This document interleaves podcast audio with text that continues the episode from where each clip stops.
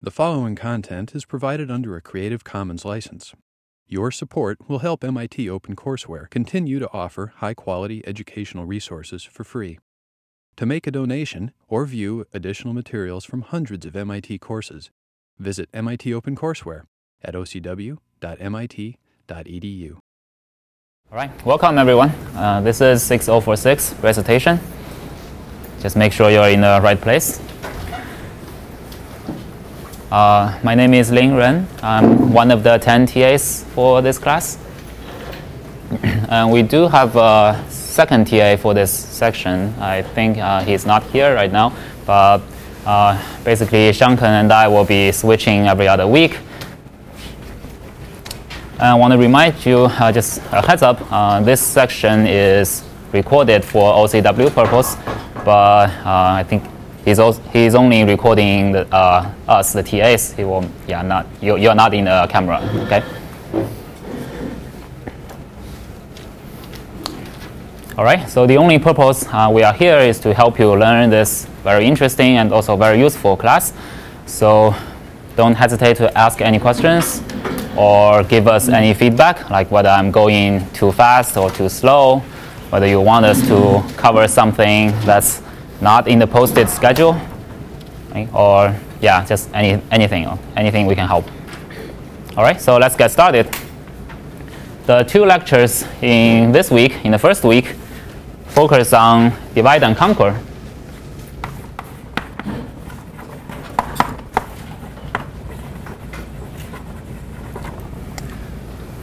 It is a class of algorithm that usually involves recursion in the algorithm description. And Professor Devadas worked gone through several algorithms, including weighted interval scheduling and a bunch of others. And he left several open problems.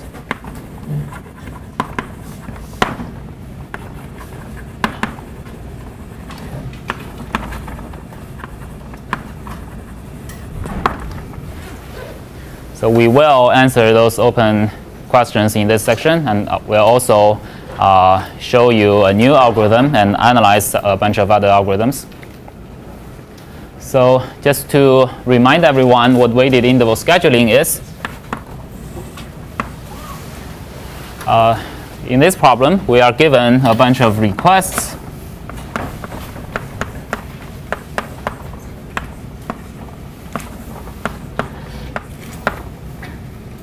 Each with a start time and a finish time. And our goal is to find a subset of them that are compatible, meaning they do not overlap, and that have a largest combined weight. Okay, are we clear? Everyone clear about that? So an easier case is when the problem is unweighted, meaning that all you can think of, every task has the same weight. In that case, we can just solve it using a greedy algorithm. But when the problem becomes weighted, we have to use dynamic programming or recursion. And Srini introduced a simple one, a basic version in a class. Can someone remind us how that algorithm works? Any volunteers?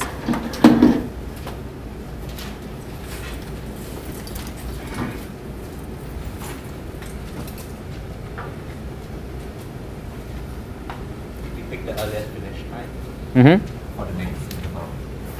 Can you speak louder? We pick the earliest finish time for the next interval. So we find the next non-conflicting interval that has the earliest finish time, and then we pick that. So what's your name? Dr. Sai. Uh-huh. Then again, is that weighted? Yeah, I think the version you described is for the unweighted case. In the unweighted case, we just schedule the earliest, the one with the earliest finish time, and then we remove all the incompatible ones and we keep going, right? That solves the unweighted version. If it's the weighted version, we need to use recursion. And remember, we break the problem into many sub-problems, and each one can potentially be an optimal solution. Does anyone remember that? Can you give it a try?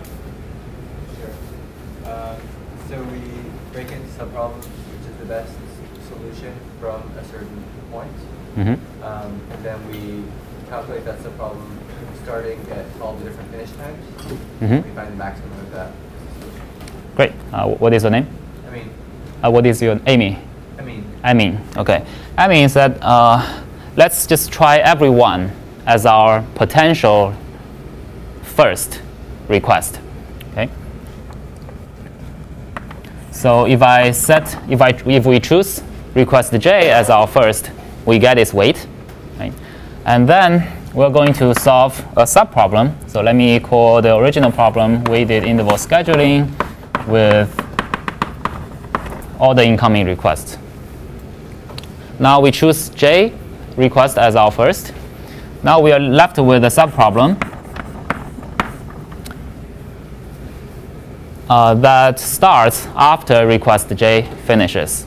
So I'll write that as Rj, where I define Rj to be the set of requests where their start time is later than the finish time of the jth request.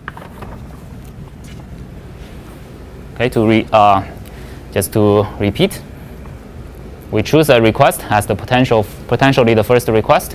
And then we look at all the requests that start after it and solve a subproblem of that case.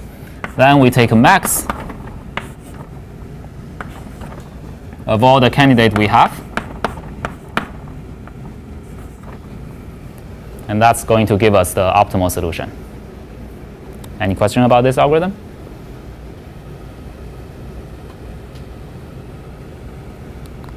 Okay, so this algorithm runs in n² time.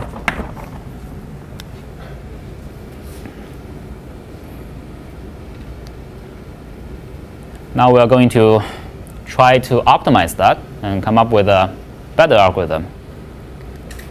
So in order to improve anything, we first want to identify the inefficiency in this algorithm.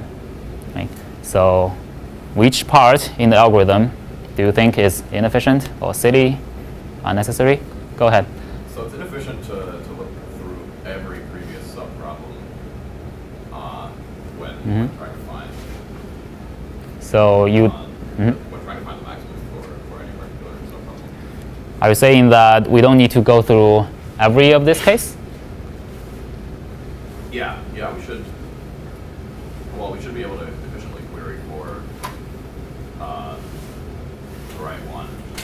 Mm-hmm. Okay, I think you are definitely correct. So let me just go through what this algorithm does, and it will be more clear. So what this means is, I'll choose the first request, request one as my first request.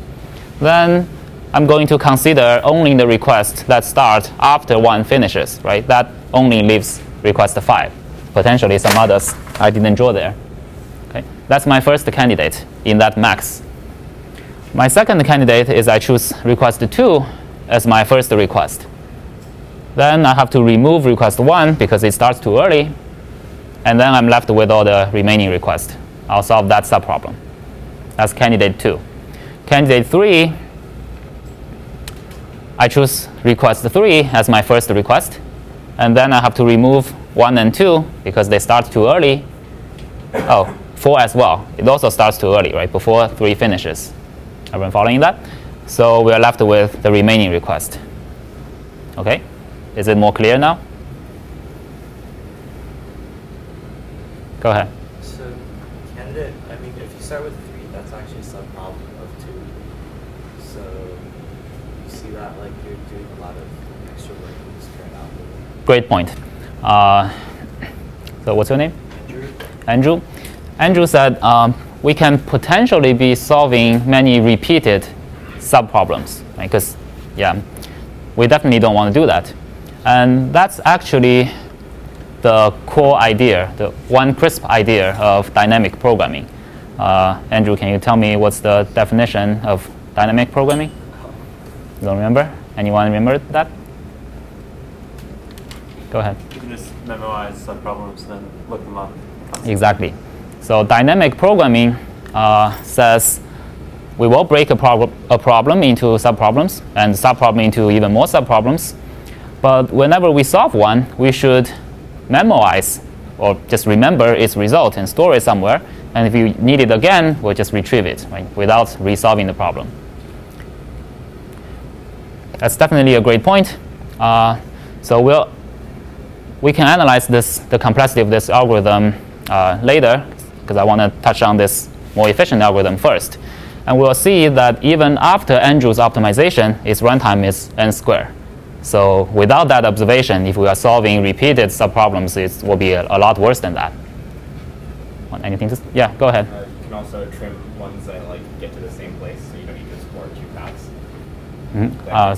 Sorry, say that again. You don't need to explore two paths that get to like both explore and free. Once they're both looking at free, then you only need to do the one that's more efficient to that point. Mm-hmm. Okay, cool. Mm-hmm. Go ahead. Oh, the same thing? Or, well, I have another one also. I think to get better than n², I think we need to make the observation that it's always fine to start a subproblem later. So mm-hmm. if you've decided you're taking a certain sequence of intervals as your first interval, and then you want to see how to continue from there, it's always valid to start later. Mm-hmm. Then maybe you had to. So that means that we can, if we can efficiently, starting at any particular point, query for the maximum of any of the subproblems starting after that point, then we can. Okay, great. Yeah, I think we are on the same page. So when I describe the steps of this algorithm, remember the third candidate, I choose this as my first, right? It makes zero sense, because if I do that, I might as well put in two as well. It doesn't hurt, right? Everyone get that? So yeah, the idea is that we shouldn't try every possible request as my first. Some requests are just better, more suited to be the first request. And how we are going to do that? So apparently, 1 can potentially be the first request. 2 can also be, but it doesn't make any sense for any request to come after that, because there's an earlier request, right? So the efficient algorithm, let's first sort them by their start time. We are going to consider the request that comes early first.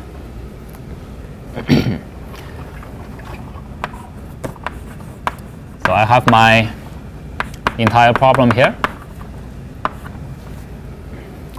Now I'm going to ask a question. Should I include request 1 in my solution or not? That's only 2 cases.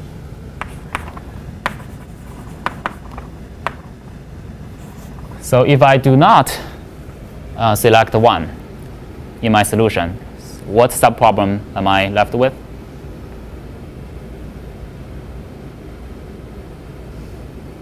Any idea? If I decide I will not include 1 in my solution. Yeah, exactly.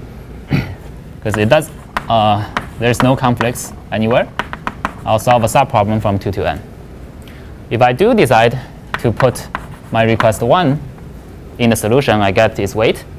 So what's the subproblem I'm left with?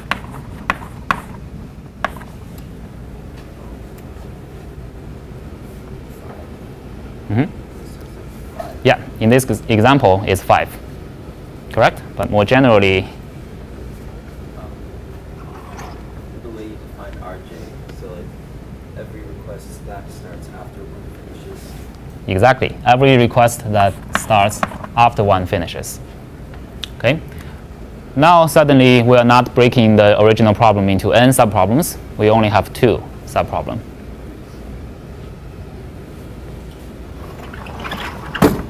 So let me draw a recursion tree, which is a powerful tool in analyzing these sort of things.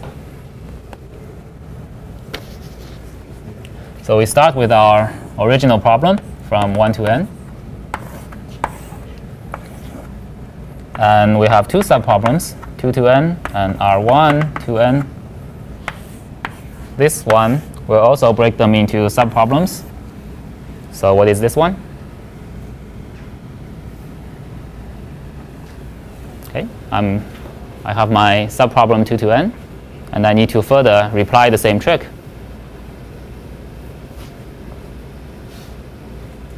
There's only one child. Mm-hmm.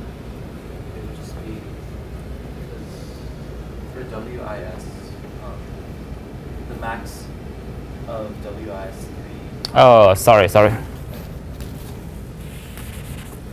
These are the two cases, right? Either I schedule, either I do not schedule my first, or I schedule it, and it's my first request, right?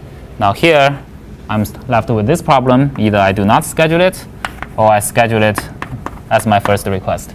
So what is this one?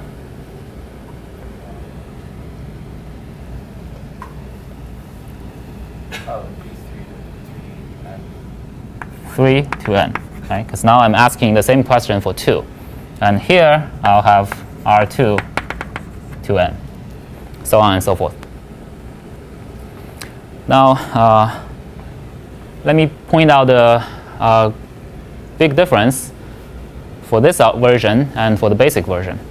So I'm starting with the request that starts first. If I do not do that, say if here I'm asking the question for 5. Do I schedule 5 as my first or not? Then what happens? Then these two branches do not cover all the cases, right? Because I can potentially schedule it, but not as my first in the optimal solution, if I'm asking a question for a random request.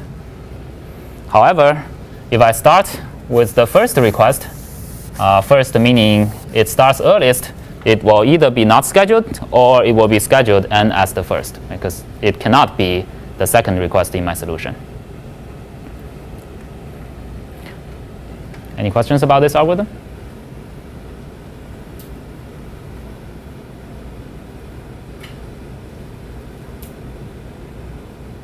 Okay.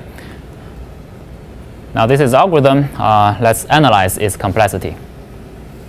So what's the overall complexity when we go all the way down, solve the entire original problem? Any guesses? What do you think?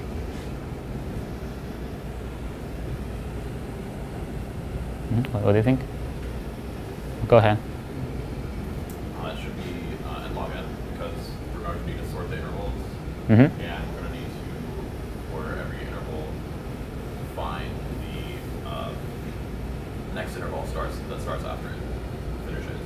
Okay. Cool. So, because the first step is sorting, which is n log n. Now, after I sort everything, the question I need to answer is how many unique subproblems are there, right, in this entire recursion tree. So I'm not going to solve the same problem twice. How many unique problems exist here? N of them, right? Just this left branch, okay? All the others will be one of these, right? So I can start from bottom, the bottom of the tree, and work my way up. And when I want to go this, take this step, I'll look up the result of this in one of the subproblems I've already solved. Okay? So actually, the recursion itself is only O of n.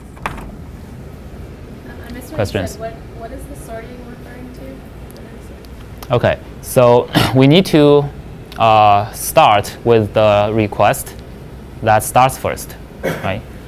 We need to decide whether we schedule it or not. And then we need to do the same thing for this request 2. It's the start earliest request in this subset. We always need to do that for all the subproblems. So the overall complexity is n log n. But if we only focus on this recursion step, our improvement is actually larger than that, because it went from n squared to O of n. So why is the original algorithm n squared? I think it also has only n unique subproblems, right? So do you agree that the original algorithm is n squared? Or do you think it's also O of n? Just focus on the recursion step.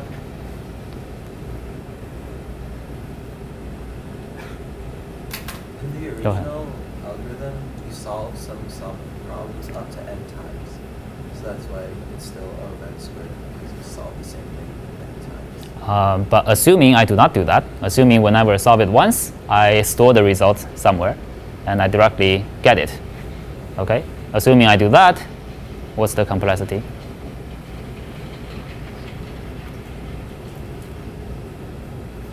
Go ahead. You think it's O of n? So anyone think it's n squared? Because I think Srini said it's n squared. Okay, go ahead. Yeah, like I think the original algorithm isn't still n squared because we're still doing O of n work for every subproblem in the group. Exactly right. So here, whenever we go up one step, I'm doing constant number of work. Right? I'm just comparing two numbers and taking the max. However, in the original algorithm, which is here, whenever I want to go one step up, there are n branches of the tree. So my total amount of work is like 1 plus 2 plus 3 plus n. Right? Every step becomes harder when I go up. And this is n squared.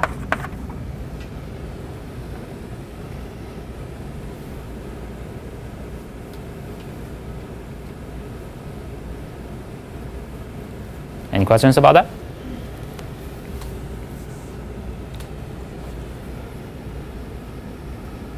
Okay, this is so much for our weighted interval scheduling. Now I'm going to transition to the next topic. So any question on this site in general? For the scheduling problem? Do you have a question? No? OK. Yep. Now let's turn to a second topic of this section, which is Strassen algorithm. Strassen algorithm is an efficient algorithm for matrix multiplication. And matrix multiplication is a really useful primitive, or it has applications in almost every area.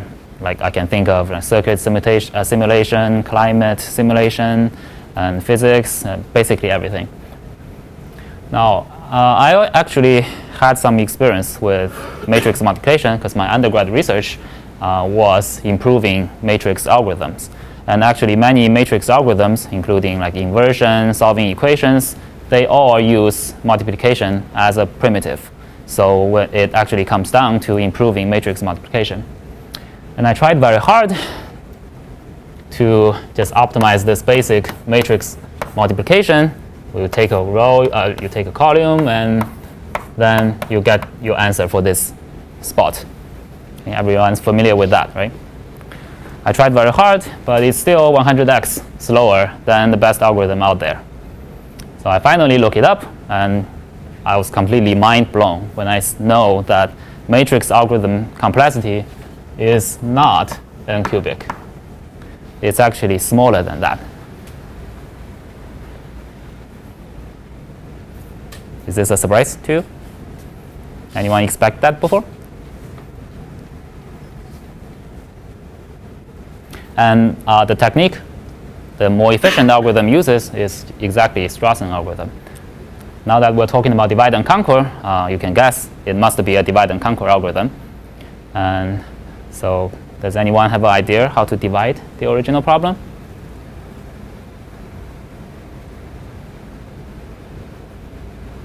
You want to give it a try?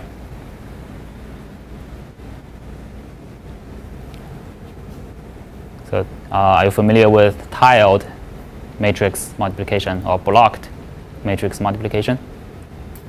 Okay, can you tell us what that is? Yeah, you can break it into like quadrants essentially, and then OK, cool. So say this is our A and B, and we want C. We can break each matrix into 4 parts.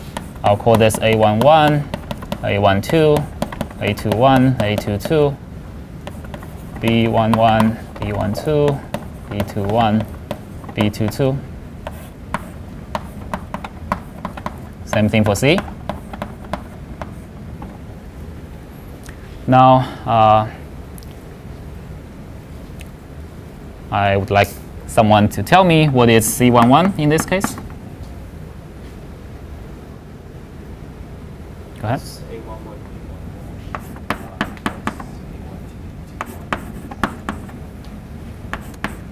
A12, B21. Yeah.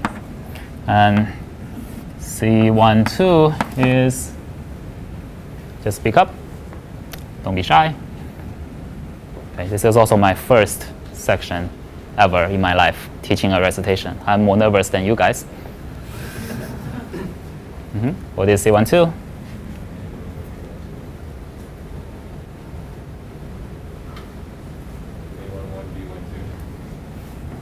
A11, B12, A12, B22, right?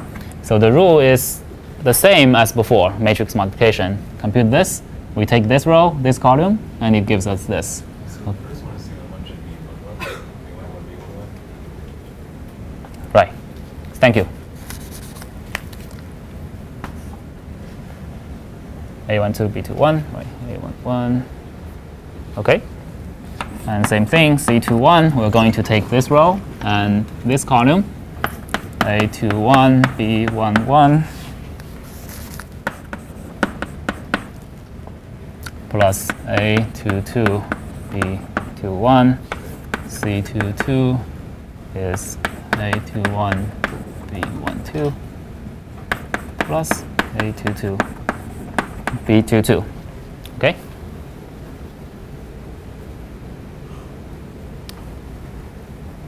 Everyone understands this? OK, great. So now we've broken up the original problem into several subproblems. We only need to do matrix multiplication here 8 times.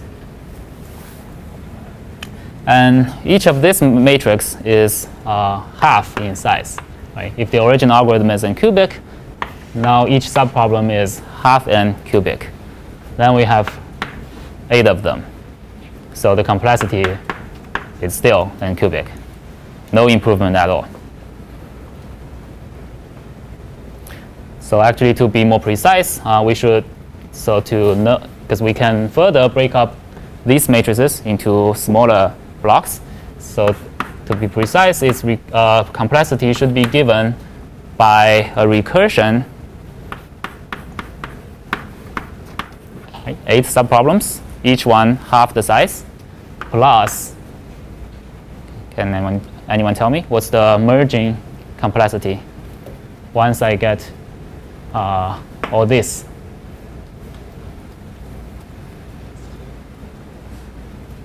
Or the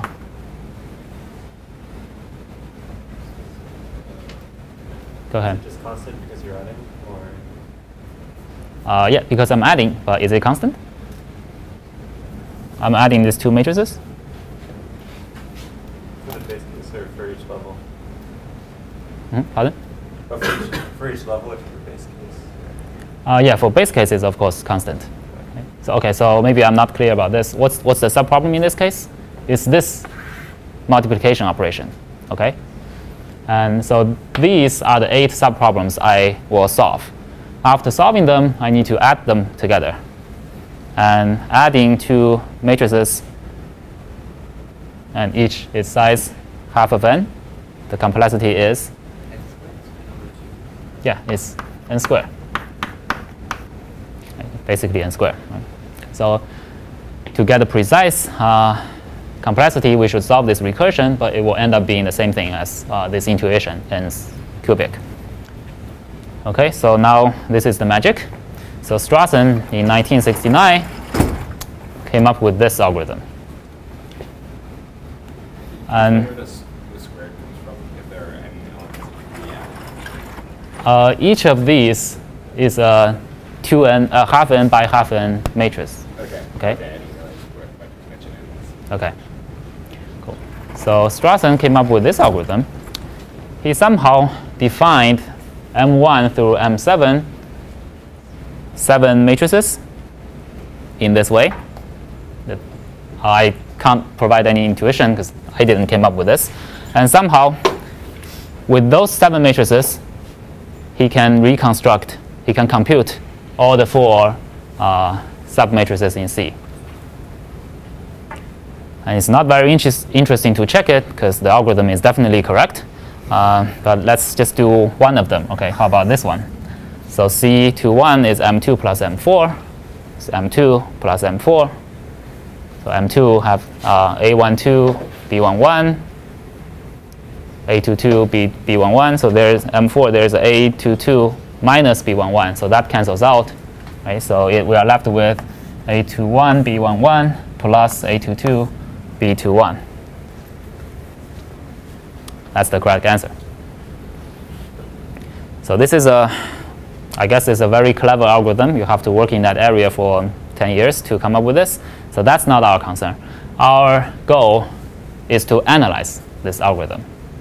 What's the complexity of it? So does anyone understand this recursion? Can someone tell me what's the recursion for this part, for this Strassen algorithm? We have the original problem.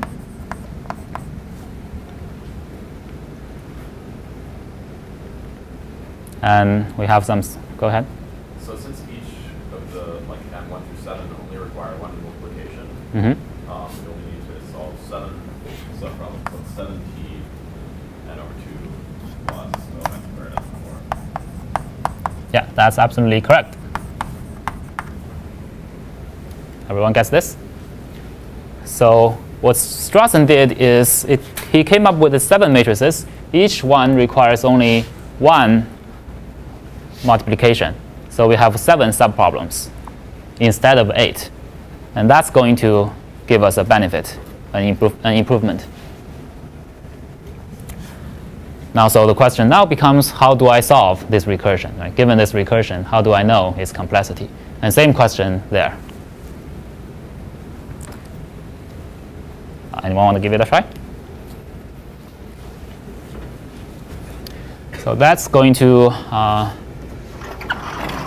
be covered in the third topic. What can I erase?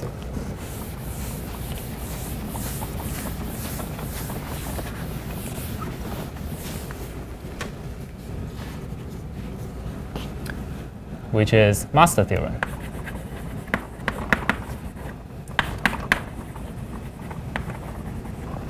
So Master Theorem does exactly that. All it does is, given the recursion A and T of N over B plus some work for merging, where A and B are constants, it directly tells you what Tn is in some cases. So I'll first write a formula. Master Theorem actually has 3 cases. The first case is Fn is order n raised to c, where c is less than log b of a. Then Master Theorem says its complexity is theta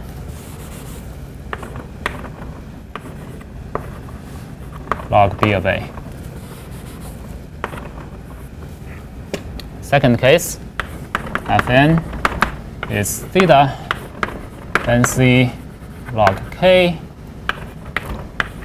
where c is log b of equal to b of a. Then its complexity is n raised to c log k plus 1. And you don't necessarily have to copy them because you can just find it anywhere. And the third case, you can imagine, is the other the only remaining case, which is Fn is large, is omega, n raised to c, where c is greater than log b of a. Then Master Theorem says its complexity of the complexity of Tn is theta Fn. So intuitively, if Fn is not too much work, then it's basically this recursion, what recursion gives you. If Fn dominates, Fn is the biggest component, then Tn is roughly on the order of Fn, and there's a case in the middle.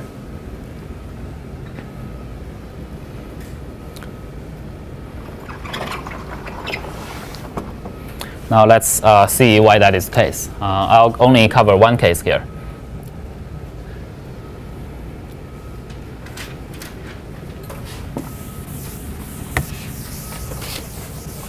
So again, we are going to draw a recursion tree, because that is very useful in all the recursion problems. So we start with a problem of size n, and we break them into problem size n over b.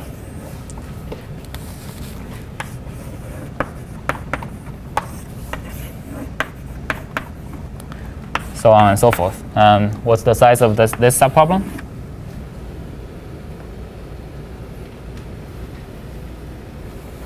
So that recursion represents a class of recursive algorithm. Every time it breaks the problem, it reduces the problem size by a factor of b. So what do I have here? Go ahead. N over b squared. So on and so forth. So what is a in this graph? Go ahead. 3? Think so? 3. Right. A is just a branching factor of this tree. Right. I keep going. Finally, I will reach my base case. So my next question is, after how many levels of recursion will I reach a base case of size 1?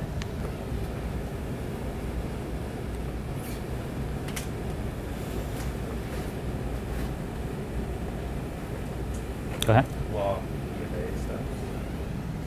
Log b of a steps. Log b of 2 per k. Log b of. OK, so because here is n over b squared, next one, n over b cubic, so on and so forth. So for the, say, this last level is tth level, then the problem size is n over b raised to t. And we want that to be a constant. So what is t?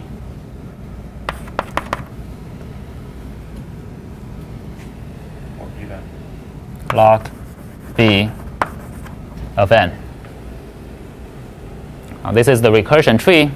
And we have that Fn amount of merging work to do. So here we have to do Fn work, right, to merge these A results to the solution of our problem n. And we have f, what's the merging work for this level, for this part of the tree? This is my problem size.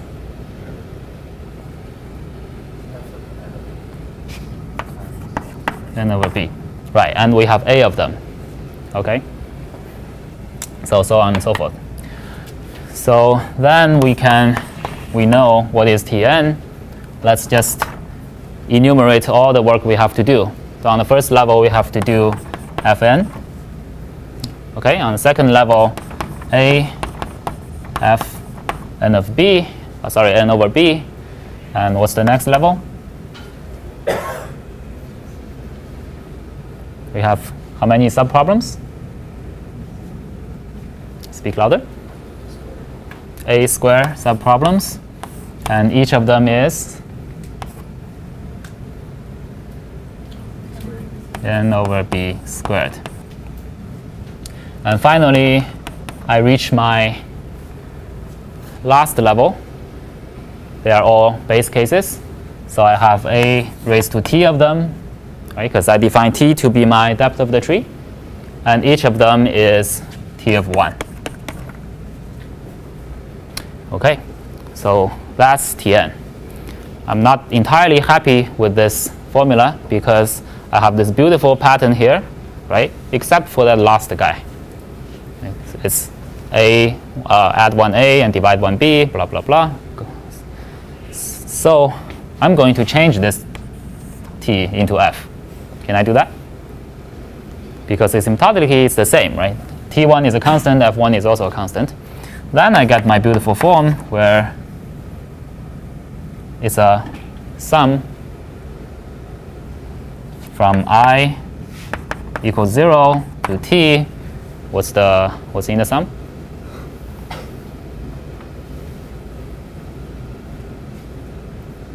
Go ahead.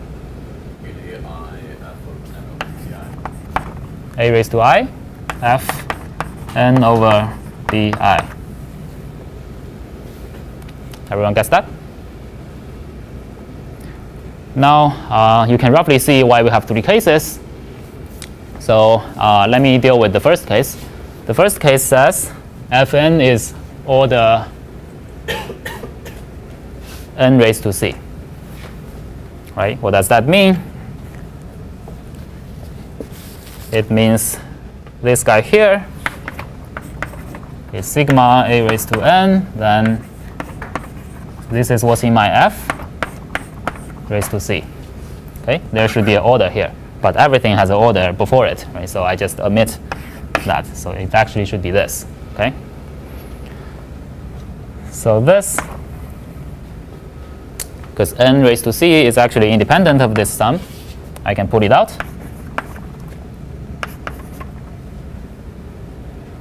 And what am I left with?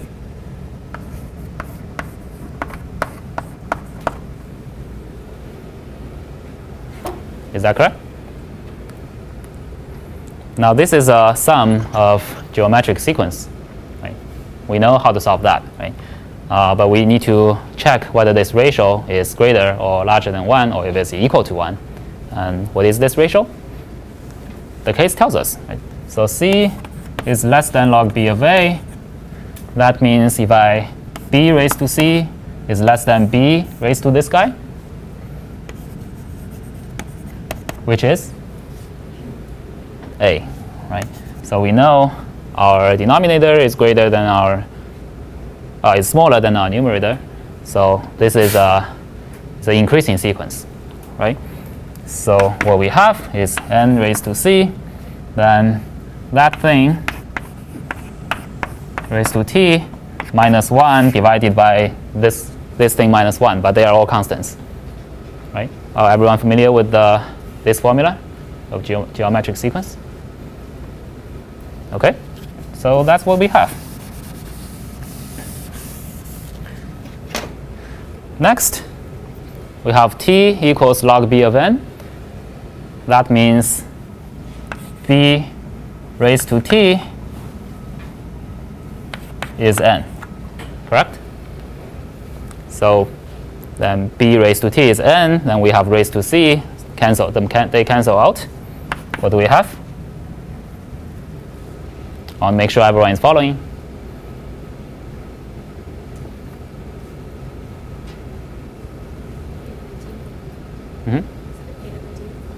A raised to t. No questions? Okay, let me do that again. Okay, it's actually a raised to t, and then n over bt raised to c, right? I mean, how did you get from the line above that? This one to here? Yeah. Oh, it's the sum of geometric sequence. So if I have 1 plus q squared plus all the way to qt, it's qt plus 1, I guess. Or t, I don't remember very well, minus 1, then q minus 1. OK? I guess this should be t plus 1. Right? Okay, so this is what we were doing. So this is our q minus 1, and divided by q minus 1, they are all constants, so I don't care about them.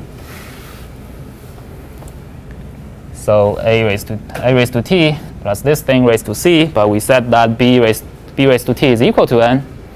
So we're just left with a raised to t. And what is t? T is log b of n. I can write it as log a of n over log a of b. Everyone familiar with that? That means log a of n log b of a. Okay, this one I flipped them, so it. So this, what is that? That is n. Okay, we're done. Are we?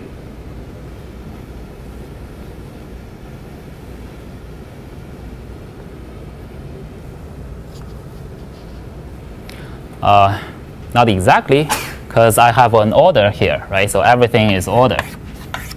If you only care about order, big O, then it's fine. But that theorem says theta.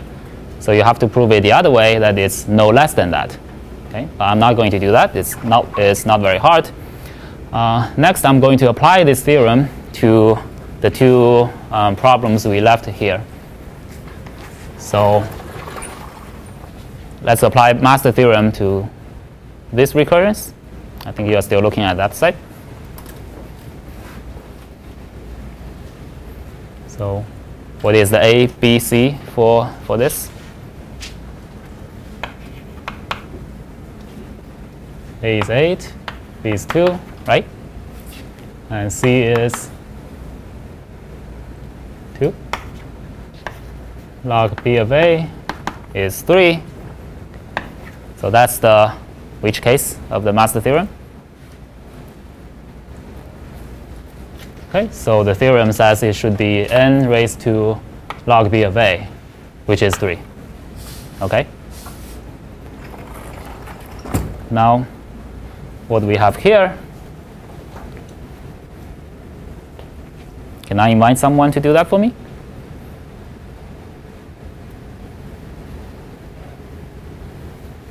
Want to give it a try?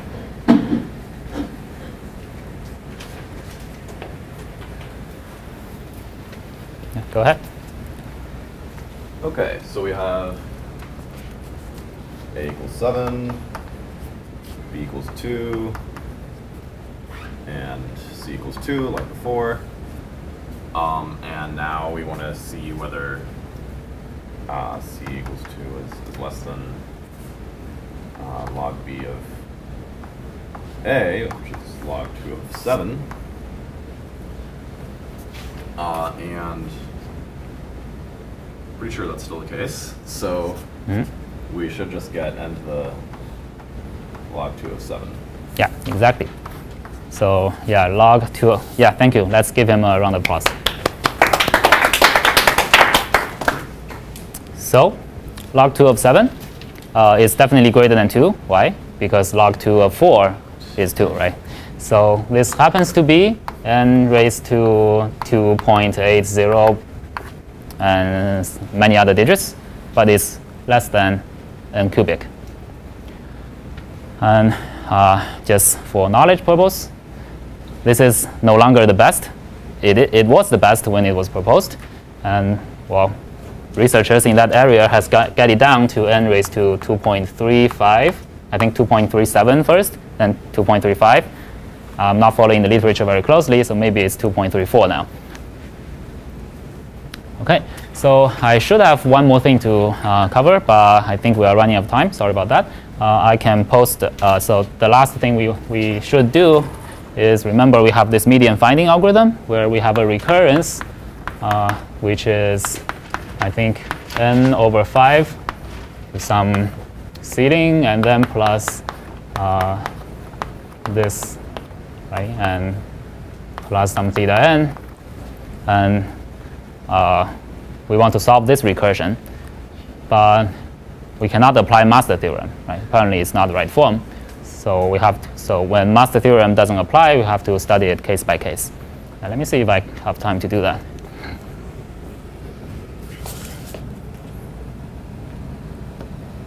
I think I probably do. So to solve that case, first, can someone tell me what's the definition of theta? We have to go back to the definition to solve that. What does theta even mean? So if I say Fn is theta n, what do I really mean? Go ahead. It's tightly bounded, so both are, you can move the big O either side. Great. So it means I can find some k1 and k2 such that this holds when n gets sufficiently large. Okay, so now we're going to do an induction.